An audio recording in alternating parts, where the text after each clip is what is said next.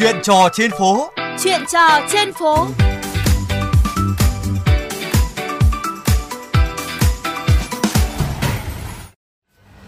Thưa quý vị, sau những ngày Tết sum vầy bên gia đình, du xuân lễ chùa đầu năm đã trở thành nét đẹp văn hóa của người Việt. Để những hành trình gần xa được an toàn, trọn vẹn, bên cạnh sự chuẩn bị chu đáo của hành khách thì không thể thiếu tâm thế sẵn sàng của các bác tài.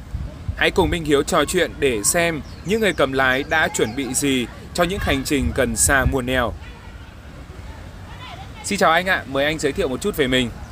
Mình tên là Ngô Quốc Trường, hiện đang sinh sống tại thành phố Bắc Ninh và mình đang chạy cái xe dịch vụ 16 ờ, chỗ Ford Transit.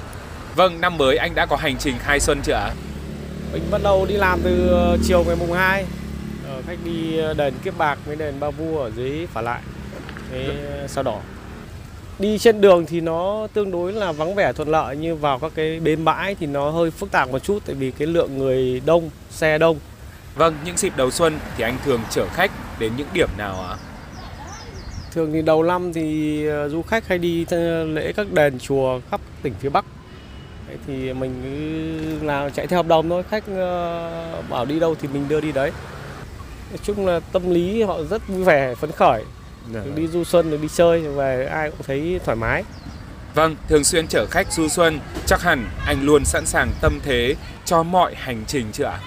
Mình làm nghề dịch vụ thì tất cả những cái địa điểm trong các tỉnh phía Bắc mình nắm được hết rồi khi khách mà có nhu cầu sử dụng dịch vụ thì mình sẽ tư vấn cho họ đi như thế nào cho nó chuyến đi hợp lý nhiều đoàn ví dụ như những đoàn ở trong miền Nam hay khách ờ, Việt kiều họ về nước ấy thì họ sử dụng xe thì mình cũng phải kiêm hướng dẫn viên luôn tư vấn trước những cái điểm đến có cái gì thế còn về phương tiện thì anh có sự chuẩn bị như thế nào ạ à, thường thường những dịp cuối năm là mình đã phải mang xe đi bảo dưỡng đầy đủ rồi ừ, vệ sinh sạch sẽ dầu mỡ rồi phanh pháo kiểm tra đầy đủ hết để phục vụ bà con vui xuân đón Tết Vâng, trên những hành trình thì anh em tài xế, đồng nghiệp cùng công ty cũng hỗ trợ nhau chứ ạ? Có chứ, anh em trong nghề bao giờ cũng phải liên kết với nhau. Ví dụ đồng nghiệp mà hỏng xe mà trong khả năng của mình đỡ giúp được cái gì thì mình sẽ giúp. Vâng, phương tiện sẵn sàng rồi, thế còn mình thì sao ạ? Dịp Tết những bữa ăn, buổi gặp mặt cũng nhiều hơn, có thể ảnh hưởng sức khỏe ạ? Trước những hôm đi làm ấy thì là từ chiều đến sáng sau đi làm là mình không sử dụng rượu bia tối sẽ cố gắng nghỉ ngơi sớm, sáng hôm sau dậy sớm để đi làm. Còn khi khởi hành thì cả đoàn sẽ lưu ý gì để chuyến đi được an toàn ạ? À? Mình cứ chủ động, ví dụ chạy các tuyến cao tốc thì cứ khoảng 100 km là mình ờ, dừng nghỉ một lần. Để cho thứ nhất là mình được có thời gian nghỉ ngơi cho nó lấy lại sức khỏe. Thứ hai là hành khách cũng được nghỉ ngơi. Nếu mà gặp trường hợp mà khách hay say xe thì mình sẽ chuẩn bị túi lôn trước ấy và cũng có nói trước là nếu mà có muốn dừng nghỉ để cho nó đỡ mệt mỏi thì cứ bảo với lái xe thì lái xe sẽ dừng nghỉ vâng. để cho họ bớt cái cảm giác mệt mỏi đi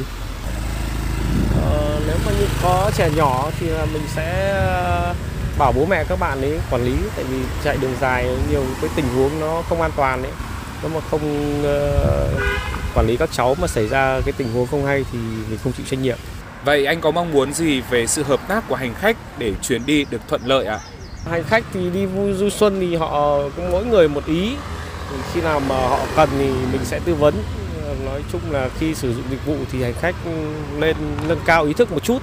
Đấy, nó văn minh lịch sự hơn. Vâng, cảm ơn anh rất nhiều. Chúc anh và các bác tài một năm mới an khang thịnh vượng, vạn sự như ý, có những hành trình an toàn và nhiều niềm vui ạ. Các bạn thân mến, chuyên mục Chuyện trò trên phố hôm nay với chủ đề Du xuân và tâm thế của người cầm lái xin được khép lại tại đây. Quý vị có thể nghe lại chuyên mục trên trang vovgiao thông.vn hoặc các ứng dụng podcast dành cho di động. Hẹn gặp lại quý thính giả trong các chuyên mục tiếp theo.